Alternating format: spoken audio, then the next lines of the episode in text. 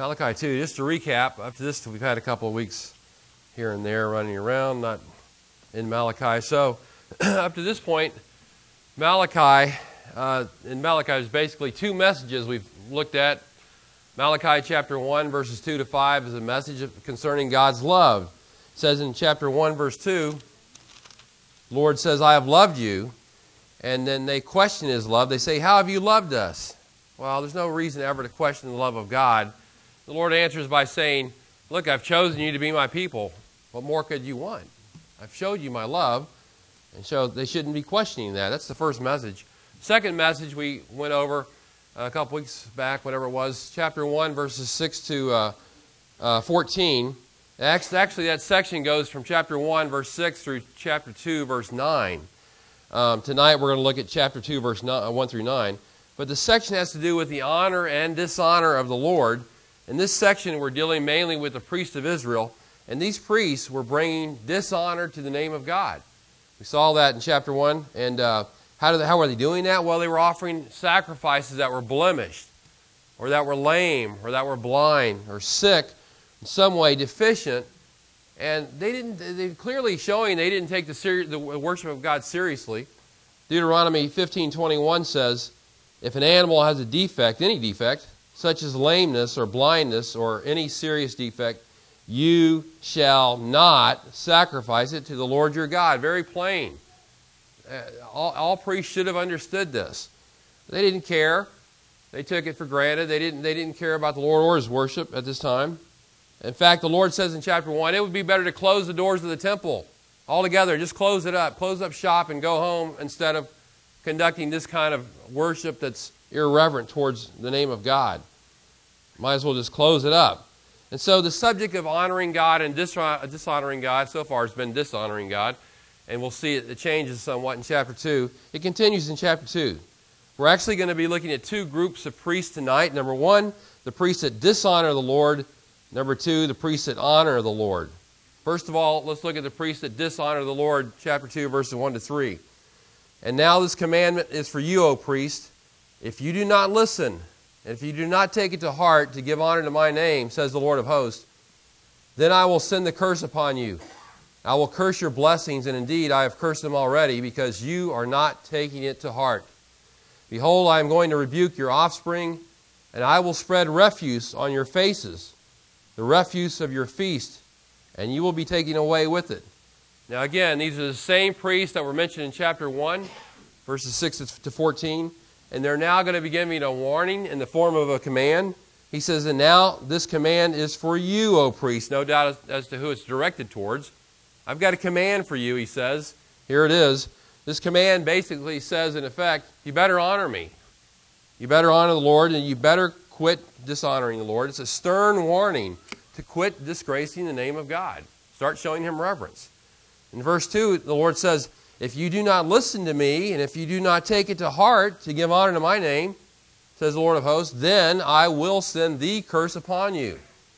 You know, I don't think we realize how serious it is, this business of honoring the Lord, how, how serious the Lord takes his honor.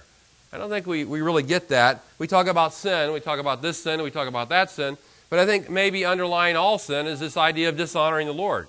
Isn't all sin a dishonoring of his name? Isn't all perversions of worship dishonoring the Lord? Any disobedience to the Word of God is uh, ultimately dishonoring to God, shows disrespect to the Lord, irreverence for the Lord. And we often quote that famous statement in the Westminster Catechism. You know, the, the, the question is asked, uh, What is the chief end of man? What's the primary goal of mankind? And we answer what? Chief end of man is to yeah, you guys have it memorized. Chief end of man is to glorify God and enjoy Him forever. That catechism was completed in 1647 AD. But those words are equally applicable to the priests in 6th century BC because they neither glorify God nor do they honor Him, or nor do they enjoy Him at all. What greater goal could there be for us but to glorify the Lord, right? But to honor Him in all that we do. And that's what it's really all about for us to honor the Lord. You know, the scripture says so much about this. Again and again, it, talks about honoring God in many ways. For example, Psalm 29 1 and 2 says this Ascribe to the Lord, O sons of the mighty, Ascribe to the Lord the glory and strength, a glory and strength. Ascribe to the Lord the glory due to his name. Worship the Lord in holy array. Uh, the Lord, his name is worthy of, of worship. And in Psalm 115, verse 1, not to us, O Lord, and as if that's not enough to say it one time, he repeats it, not to us, O Lord, he says again, but to your name give glory. Revelation 4:11. Worthy are you, O Lord our God, to receive glory and honor and power for you created all things, and because of your will they existed and were created. And yet the priests of Israel have, have who should have had the greatest interest of, of anybody in the nation of Israel to honor his name were not doing that. In fact, they were deliberately disobeying, dishonoring the name of the Lord. So he says, If you do not listen, I'm going to send a curse upon you. Now, listening here is not just hearing something that someone has to say, going through one ear and out the other. The idea is that you're listening with a view to obedience. You want to not only hear, but you want to act upon what you hear, and these guys weren't doing that. they weren't listening with a view to obedience. They were like, they're kind of like the guys in James chapter 1. They're hearers of the word, not doers. They're kind of like the people, in, in, as Paul speaks of in 2 Timothy 3 5 where it says they hold to a form of godliness, but they deny, they deny its power. looks good on the surface, but nothing's really happening inside. We could compare these priests to the people over in Titus 1 6, where it says, They profess to know God, but by their deeds they denied him, being detestable and disobedient and worthless for any good deed. So the Lord says to the priests, You guys better listen up. What I'm telling you is very important here. And then he adds this you better take it to heart. Or literally, they better set their heart on to give honor to his name. Set your heart. You're not doing that to give honor to the name of God. Now, that phrase, to set your heart, means to determine a course of action based upon what your, you know your response should be to knowledge you have of something. They had knowledge that they should respect and honor God, and so they should make that they should take a course of action that sets their sail or sets their heart towards that very purpose, honoring Him. It's a purposeful response. And it involves the, their hearts. You know, a lot of times people think, well, the Old Testament, they just had sacrifices and they had ceremonies and all this stuff, but really, you know, it was all just on the surface. But if you read the Old Testament carefully, it was never intended to be that way.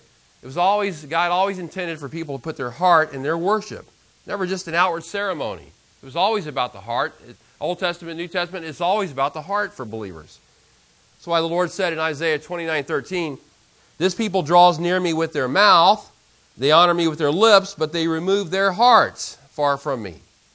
That was the problem in Malachi's time. There was no heart for the worship of God.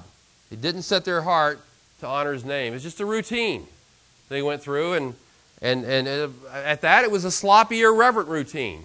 They didn't even care about what they were doing, as you can see in chapter 1.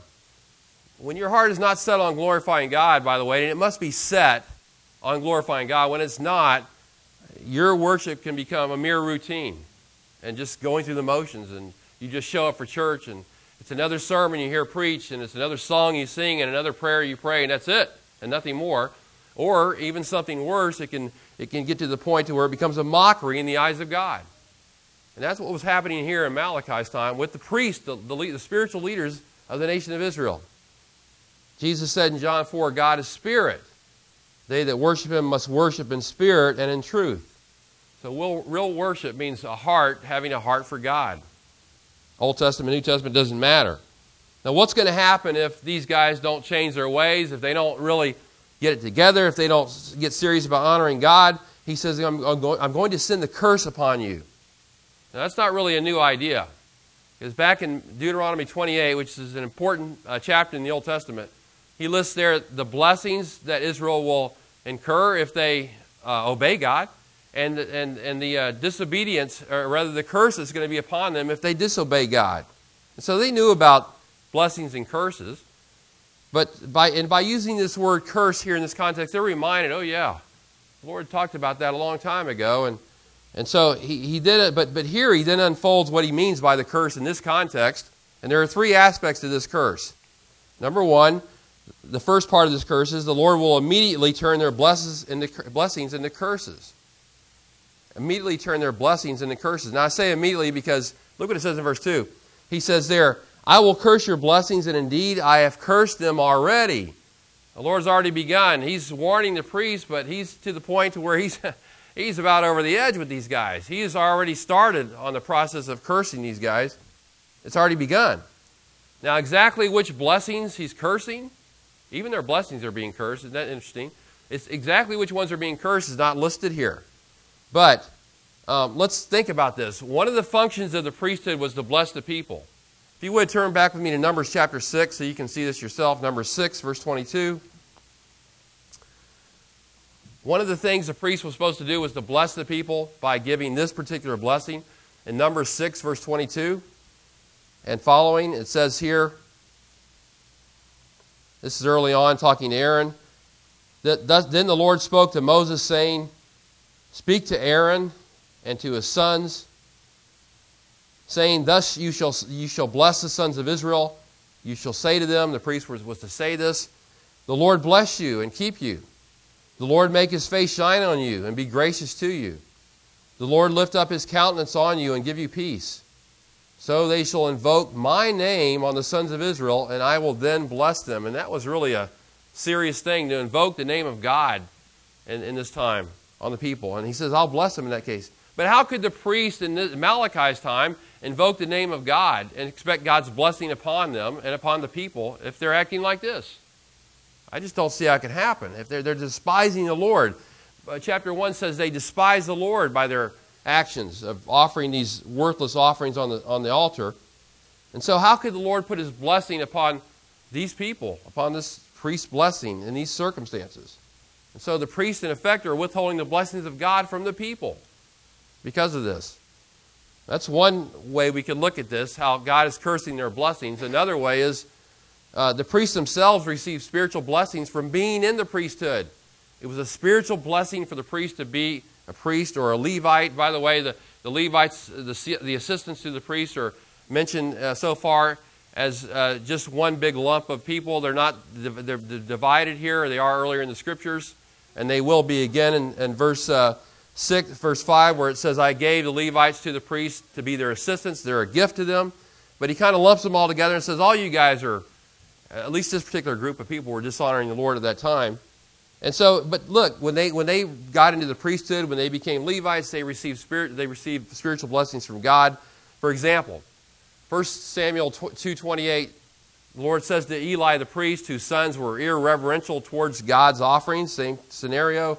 He says to Eli the priest, did not I choose them? Did not I choose Levi, the tribe of Levi, from all the tribes of Israel, to be my priest, to go up to my altar, to burn incense, to carry an ephod before me? That's what they wore.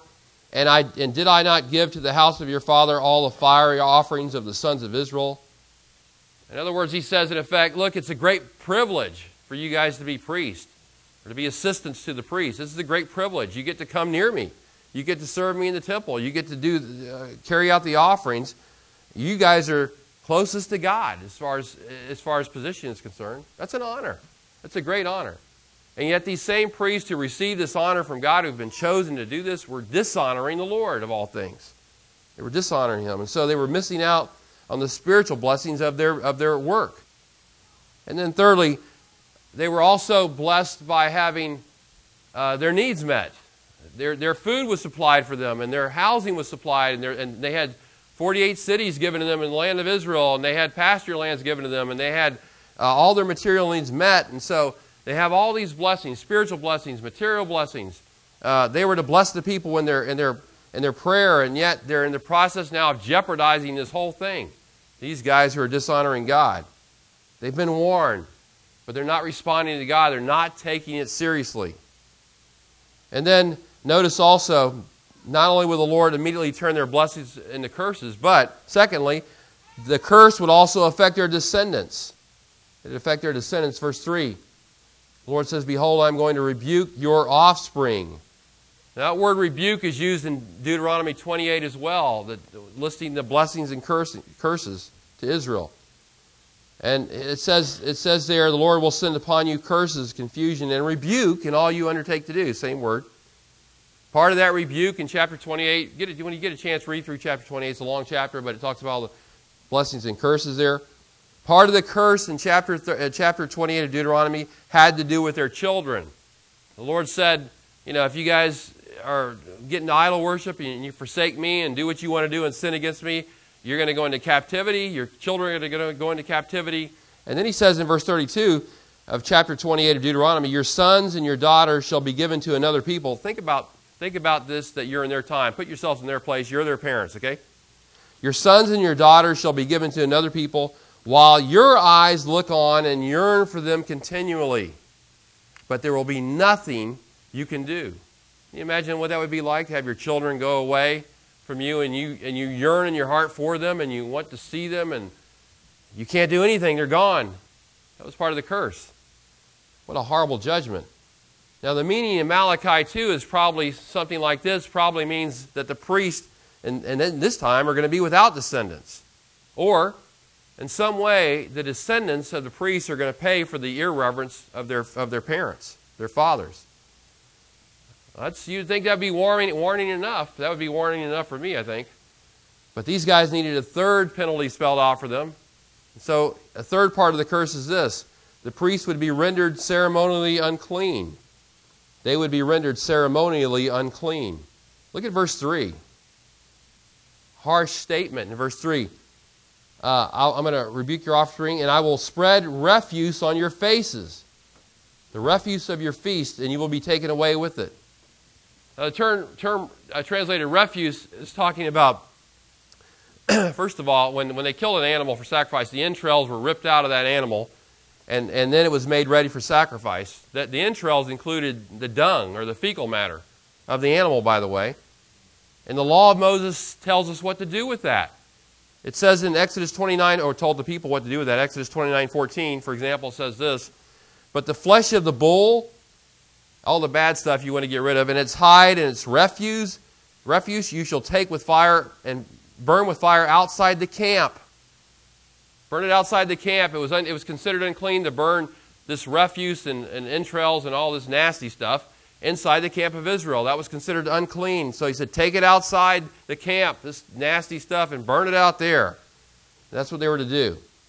Now, you know, sometimes when you're reading the Old Testament, it's very, it can be very upfront and in your face. It can be very, you know, uh, it gets down to the nitty gritty sometimes when you're reading it. And it tells it like it is. Sometimes that's hidden in our English translations, unfortunately. There's some verses that you don't readily see. He's really getting to something uh, nitty gritty, and you don't see it on the surface because sometimes the translators, they don't want to be too, you know, blatant about how they translate. Uh, here, though, he says, look, I'm basically going to spread refuse on your faces. That's what he says. That's pretty blatant. And what, what he's saying is that the dung of the sacrificial an- animals they answered, uh, that they offered, I'm talking about the blemished animals, like the lame animals and the sick and the, and the blind and all that. Those sacrifices, he says, I'm going to spread the dung of those sacrifices on your faces. That's what he says. That's what the Lord says. And he says, You will be taken away with it. In other words, the priest the meaning being the priests are going to be thrown out with the dung into the refuse pile. That's what he's saying. I'm getting rid of all you guys. You're done because you've dishonored me. Those that dishonored him, at least, those that honored him would not be thrown away in such a manner. In other words, he's saying, look, basically, you priests are going to become unclean and unfit to do the work of, of this, of, of, that I've called you to do anymore. You're going to be unfit to do it, unclean to do it. You're not going to be able to do it. You're no longer going to be, going to be in the temple offering sacrifices. You're going to be like refuse discarded in the dung pile. That's what you're going to be like. It's a way of saying you priests are going to be removed from your office in utter disgrace. And because you're dishonoring God. Now, that is, think about that for a minute. That is a de- degrading, you know, humiliating way, an inglorious end to their career. Just the, the vivid imagery used here shows how disgusted the Lord was with the priests of this time. Now, don't ask me how the Lord's going to carry this out. Somebody's going to come later on and say, Well, how does that work? I don't know. You have the information I have in front of you. I don't know how he was going to do this. I do know this the priests were facing total disgrace. Uh, and, and, and they disregarded, they disgraced the worship of God, so they themselves would be disgraced. They treated the Lord with contempt, so they would be tr- treated with contempt. That's how it works. They defiled God's altar, He He's going to defile them. And that's what He says. And that is the end of all those who dishonor God. And then, secondly, the main, another main point the priests who honor the Lord. Let's talk about the priests who honor the Lord. Look at chapter 2, verse 4. Then you will know that I have sent this commandment to you, that my covenant may continue with Levi, says the Lord of hosts. My covenant with him was one of life and peace, and I gave them to him. I gave the Levites as assistants to the priest as a gift, uh, uh, as an object of reverence. So he revered me and stood in awe of my name. True instruction was in his mouth, and unrighteousness was not, not found on his lips. He walked with me in peace and uprightness, and he turned back many back from iniquity. For the lips of a priest should preserve knowledge, and men should seek instruction from his mouth, for he is the messenger of the Lord of hosts. Now, does this judgment against these priests who are dishonoring God mean that this that this uh, that Le- God's through the Levitical priesthood? He's done with them. Is that what it means? No, it does not say that. It says in verse 4 His covenant with Levi will continue. It's going to continue. Just because these guys are dishonoring God doesn't mean He stopped His covenant with, with the tribe of Levi. However, let that be a warning to all of us that just because God is, is blessing a group of people, it doesn't mean that each individual can get away with dishonoring God. Take a church, for example. Church, the Lord can be blessing a church, but God will deal with each individual in that church if they're dishonoring Him. He's going to deal with those people. So every single person, every single one of us will answer to God. We can't just hide in the church and think that we're under God's blessing. We have to honor God. Now, the priests who are spoken of as honoring the Lord are from a former time in Israel's history. They are from the tribe of Levi, same tribe as the guys in Malachi. Same tribe, but different priests. They're from a different time. And notice that the Lord, first of all, speaks with this covenant he has with Levi. Now, that's interesting. Levi was a son of Jacob. You remember back in Genesis. Son of Jacob. But the, what's being referred to here is not the person, Levi, but the tribe of Levi. Now you can search through the Old Testament and you will find you will not find a formal covenant, a formal covenant established with Levi laid out in explicit detail. Now what does the word covenant mean? It simply means an agreement between two parties, sometimes based on conditions, sometimes it's unconditional. Now, this, co- this covenant with Levi is not a prominent covenant or detailed like the Abrahamic covenant. It's not detailed like the Davidic covenant or one of the big covenants like that. But since it's mentioned more than once in the scripture, maybe it's better to call it, as Walter Kaiser does, an informal covenant. Covenant, yes, not, as, not on the same level maybe as the Abrahamic covenant. For example, Jeremiah 33 talks about this. Jeremiah 33, 19 through 20, 21. Listen to this. Jeremiah 33, 19. The word of the Lord came to Jeremiah saying, Thus says the Lord, if you can break my covenant for the day and my covenant for the night, so we see there's a covenant for the day and for the night as well. God says it's always going to be, it's going to be day, it's going to be night. That's how it's going to be. If you can break my covenant for the night and for the day, so that day and night will not be at their appointed time, then my covenant may also be broken with David my servant, so that he will not have a son to reign on his throne, and with the Levitical priests, my ministers. In other words, there is a, he says, if you can break my covenant with the day and night so that you, day and night ceases to be, then my covenant with David will be broken, which we know is not going to happen. And there's an implied, an implied covenant with Levi here, the one implied with the Levitical priests, my ministers. So it's implied there in Jeremiah 33 and then in Nehemiah's day, Nehemiah 13 29, some of the priests were marrying pagan women. And Nehemiah prays in Nehemiah 13 29, listen to this prayer. Remember me, O my God, because they have defiled the priesthood, these guys. These priests have defiled the priesthood, and they have defiled the covenant of the priesthood and the Levites. There it is again. Mentioned again. So Nehemiah was aware of a covenant with Levi. Now, when you trace back the Levites in Israel's history, when Israel made the golden calf in chapter 32, remember the people sinned against God, they made the golden calf, and, and Moses said, Who's on the Lord's side? Let him come to me. And who came to him? Who came to his side? The Levites did. They said, We're with you, uh, Moses. We're, we're, we're ready to stand with the Lord. And then in Numbers 25, after the whole incident with Balaam and Balak and all that mess, it was Phinehas who stood up and had zeal for the Lord and who intervened on behalf of Israel. He's the grandson of Aaron again from the Levitical background. He's zealous for the Lord. In Numbers 25, the Lord said there to Phinehas, Behold, I give him my covenant of peace. And it shall be for him and his descendants after him a covenant of a perpetual priesthood. And then in Deuteronomy 10, verses 8 and 9, at that time the Lord set apart the tribe of Levi to carry the ark of the covenant of the Lord, to stand before the Lord to serve him and to bless his name until this day. Therefore, Levi does not have a portion or inheritance with his brothers. The Lord is his inheritance, just as the Lord your God spoke to him. So, yes, there is a covenant with Levi. It says it in the scriptures. He's been set apart to serve the Lord. And the Lord will maintain this covenant regardless of priests who dishonor God or not. He's going to maintain that covenant, it says. Now, according to verse 5, this is a covenant marked by life and peace. My covenant with him was one of life and peace. That was the Lord's promise to them. He promised them life and peace. You know, if they, if they kept his covenant. You know, if you do the, if, whenever you do the Lord's work in the Lord's way, you're going to have his favor upon you, by the way, his blessing upon you, life and peace. You're going to have that. And you're going to have life and have it abundantly, and you're going to know true spiritual life, and you're going to know his peace. Like Isaiah 26 3 says, You, Lord, will keep him in perfect peace whose mind is stayed on you because he trusts in you. Romans 8, you think of, you think of the, the phrase life and peace for those who are believers, spiritual uh, believers, believers in general, but believers are, should be spiritual. And so living a true spiritual life leads to life and peace. And that's what God intended for the Levitical priests. He said, I want you guys to have life and peace. I want this to be a blessing. He intended for all this to be a blessing to the priests and the people if they did things His way, and that's the key. But they didn't do things His way. But nevertheless, there's this covenant with Levi. And then notice the conduct of the Levites, the former Levites here. He goes and talks about how they used to do things back in the day. The conduct of the former priests is, is a stark contrast to the conduct of the later priests. So, how did the former priests conduct themselves?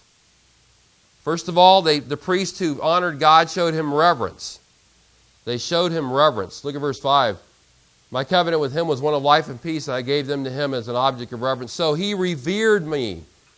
He revered me and stood in awe of my name. Or literally, he feared me, is what the word is. He feared me and stood in awe of my name.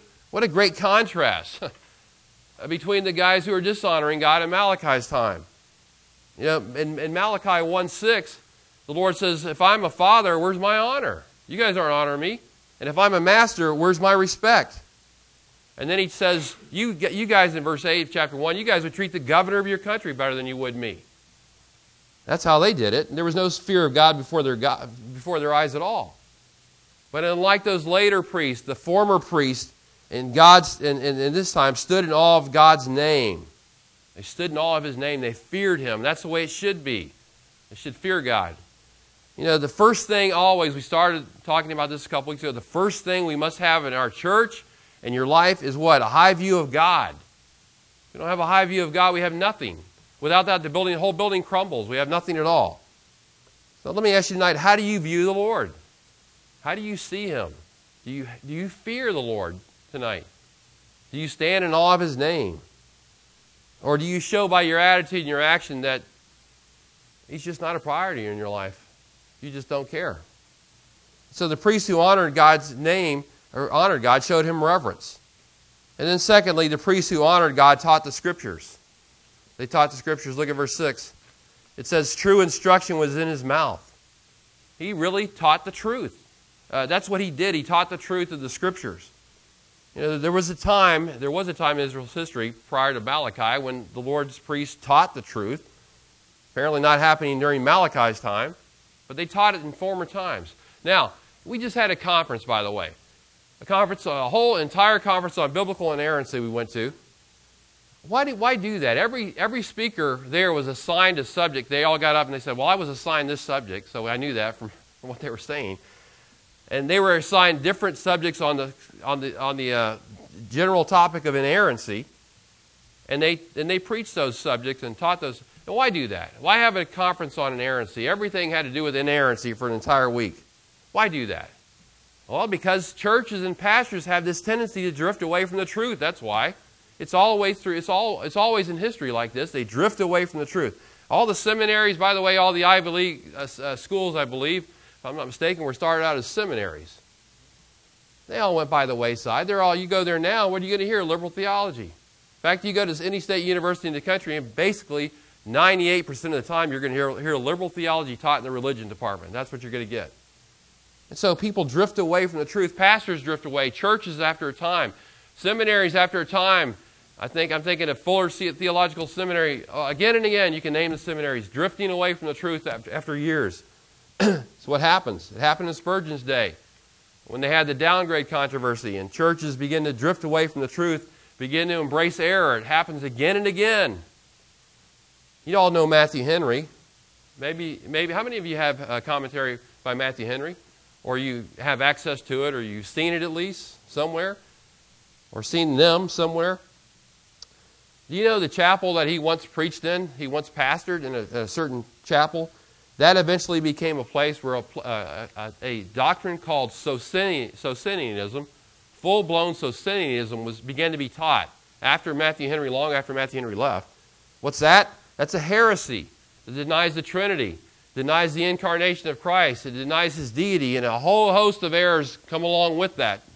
Uh, a bunch of baggage comes along with it. Matthew Henry once preached the truth of God's Word in that chapel.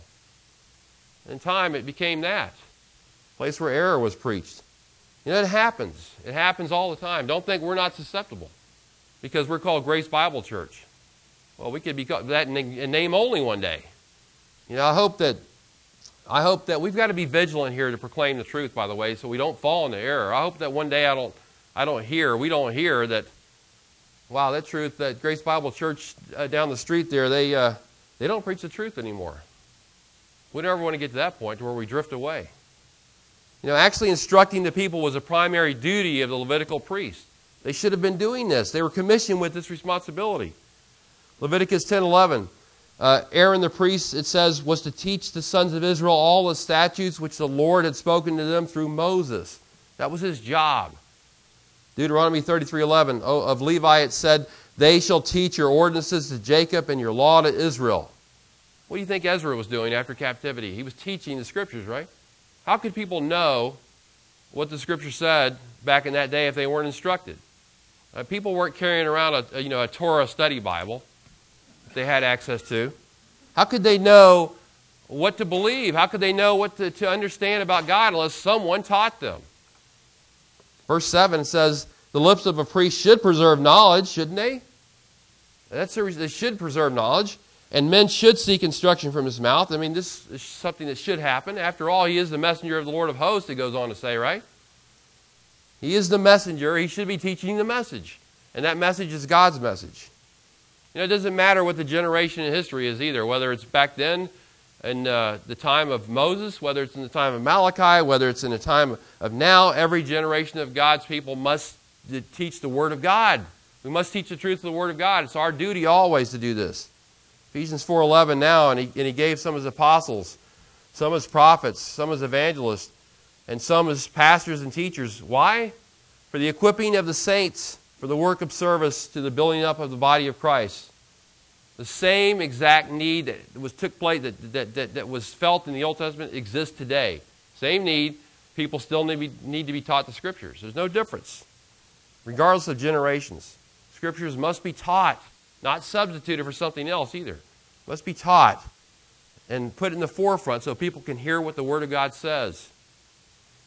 And so the, the priest who honored God taught the Scriptures. And then thirdly, the priest who honored God lived righteously. They live righteously. Notice how many times it says this in, in verse 6. It says it negatively, it says it positively. It says in verse 6, unrighteousness was not found on his lips. That's negative. It wasn't found on his lips. In other words, there wasn't any untrue representations of God coming forth from the mouths of the priests back in those days. Everything they spoke was the truth. They, they walk, it says he walked with God, meaning he had a close communion with God. You don't see that in Malachi's time. Those priests are doing whatever they want to. He walked in uprightness, it says. He turned many back from iniquity. His job was to go after people going into sin and say, hey, stop. Come back to God. Get right with God. He didn't encourage them to pursue iniquity, he turned them back from it. I don't know how many of you were caught wind of this this week, but my wife had to uh, happened to get a couple of newspapers for a certain reason this week, and I was I picked up one, and I noticed an article on the page about the Presbyterian Church USA. Not the Presbyterian Church of America, PCA. Those guys will let you know in a heartbeat they're the conservative branch, all right? Not talking about PCA people. PCA people don't get mad at me. Okay? I'm talking about Presbyterian Church USA. The ministers and elders, it said in the article, had a vote on whether to allow gay marriage or not in their churches. Now, this has been coming for some time, by the way. And they voted yes in favor of gay marriage in their churches. Now, one minister who disagreed with, with this vote, he said this. His name is Jeff Winter, by the way. Give him a little bit of credit here for saying this statement. He said, I'm very, very disappointed with the outcome of the vote and much more disappointed with the drift of the denomination from what the scriptures have said for 2,000 years. This guy gets it. That marriage is between a man and a woman. That's what he said. But on the other side of the coin, the Reverend Jean Cooley, J E A N, female retired minister of the Presbyterian Church USA, she said this about the vote. She said, For me, I was just delighted that this is finally happening in the Presbyterian Church. It's been a long time coming, and for me, it reflects the biblical witness, no less, that God calls us to love one another. That was her opinion of this whole thing. Now we're finally reflecting the biblical witness, she says. She, by the way, she would belong to the group of the later priests, I think. It's not exactly turning people away from iniquity, is it? In fact, she's pushing people towards iniquity. Her and her husband both had the same view, by the way. He's a retired minister as well. You know, the Bible says, Woe to those that call evil good and good evil, doesn't it? I tell you what, the Presbyterian Church USA will now officially have the curse of God upon them. That's for sure. Right, Ichabod on that church. In verse, look at verse 8 and 9. He says, But as for you, as for you, you priests in Malachi's time, you have turned aside from the way, you have caused many to stumble by the instruction, you have corrupted the covenant of Levi, says the Lord of hosts. So I have also made you despised and abased before all the people, just as you are not keeping my ways, but are showing partiality in the instruction. So in verses 8 and 9, the Lord returns to the first group of people, the, the priests in Malachi's time, the guys who are dishonoring God. He says very clearly, As for you, I'm talking about you, says it more than once, you've turned aside from the way. The first problem was the priests in Malachi's time when they went off the track altogether themselves. They first went off God's track. They went off God's track. They went away from God's word. They deliberately did it. They deserted the way of God on purpose, is the idea here. Now, how do you think that's going to affect their ministry to the people? Well, it says here, you have caused many to stumble by the instruction. Whereas the former priests were giving true instruction, these guys, I don't know what they were saying.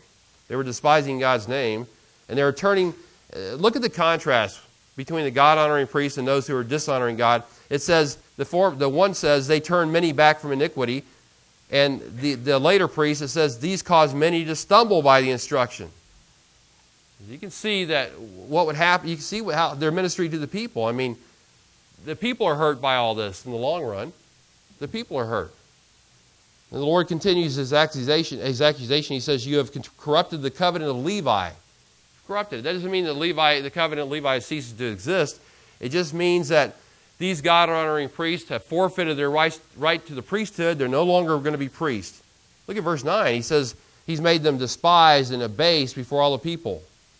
They mistreated God's word publicly. So He's going to show them publicly, He's going to show them contempt publicly. Even guilty of showing partiality, it goes on to say. Maybe they even took bribes in their judgments they render for the people. So we've got these two groups in Malachi chapter 2, all of them priests. But the latter group dishonored the Lord. The former group honored the Lord. But even the former group was not perfect in what they did and all their duties as you read through the scripture. They weren't perfect. And, never, and also, they had to offer sacrifices for their own sins first. All priests did. They had to do that. And wouldn't it be great to have a priest who was uh, who honor the Lord constantly without fail. Wouldn't that be a great thing? We had, I, I commend the guys for honoring the Lord in the former times. How about one who did it, who never dishonored him, not even in the slightest thought, not even in the slightest word or deed? How about that kind of a priest? Well, we've got a priest like that. Hebrews 4:14 calls him a great high priest. His name is Jesus. He's the one who is always honoring God all the time, 24 hours a day. He never fails to honor God. He always honored his father, even to the point of death. And he taught the scriptures faithfully always and told the people the truth, even if it hurt, even if it, if it was against him. He said, I didn't come to abolish the law, but to fulfill it. He taught the, the word to people constantly. You always see in the Gospels great crowds gathering around him so he could teach them. And he lived righteously. Hebrews 4.15 says, He was tempted in all things as, as we are, yet without sin. He didn't sin, never sinned. 1 Peter 2.22, you talk about having no unrighteousness on your lips. It says in 1 Peter 2.22, Jesus committed no sin, nor was any deceit found in his mouth. He did everything perfectly well as the priest. He's our priest. This priest will never lead anybody astray. He'll never lead us astray. He will fulfill the role of a true priest. We can trust this priest. We can go to him with all our needs. We can love him. We can serve him. Let me close by reading Hebrews chapter 7. Turn to Hebrews chapter 7 with me. This is our great high priest. Hebrews 7:23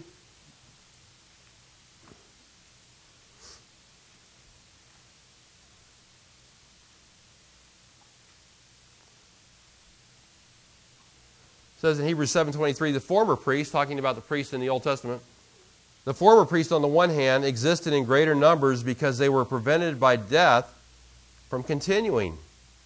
They would have continued but they kept dying he says. But Jesus on the other hand because he continues forever holds his priesthood permanently.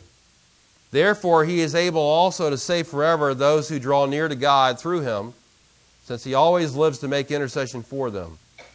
For it was fitting for us to have such a high priest, holy, innocent, undefiled, separated from sinners, and exalted above the heavens, who does not need daily, like those high priests, to offer up sacrifices first for his own sins and then for the sins of the people, because this he did once for all when he offered up himself.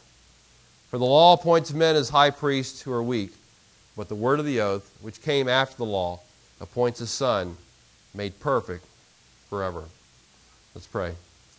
Lord, we are grateful again to have your word in front of us. We just pray that we would be people who would honor you, Lord, taking uh, heed and taking warning from what we've seen here. Pray we'd honor you in our words. Pray we'd honor you in our deeds and in our thoughts. We pray we'd honor you in our worship. And all that we do, we pray this week we would dedicate to honor the honor and glory of God. We just pray this in Christ's name. Amen.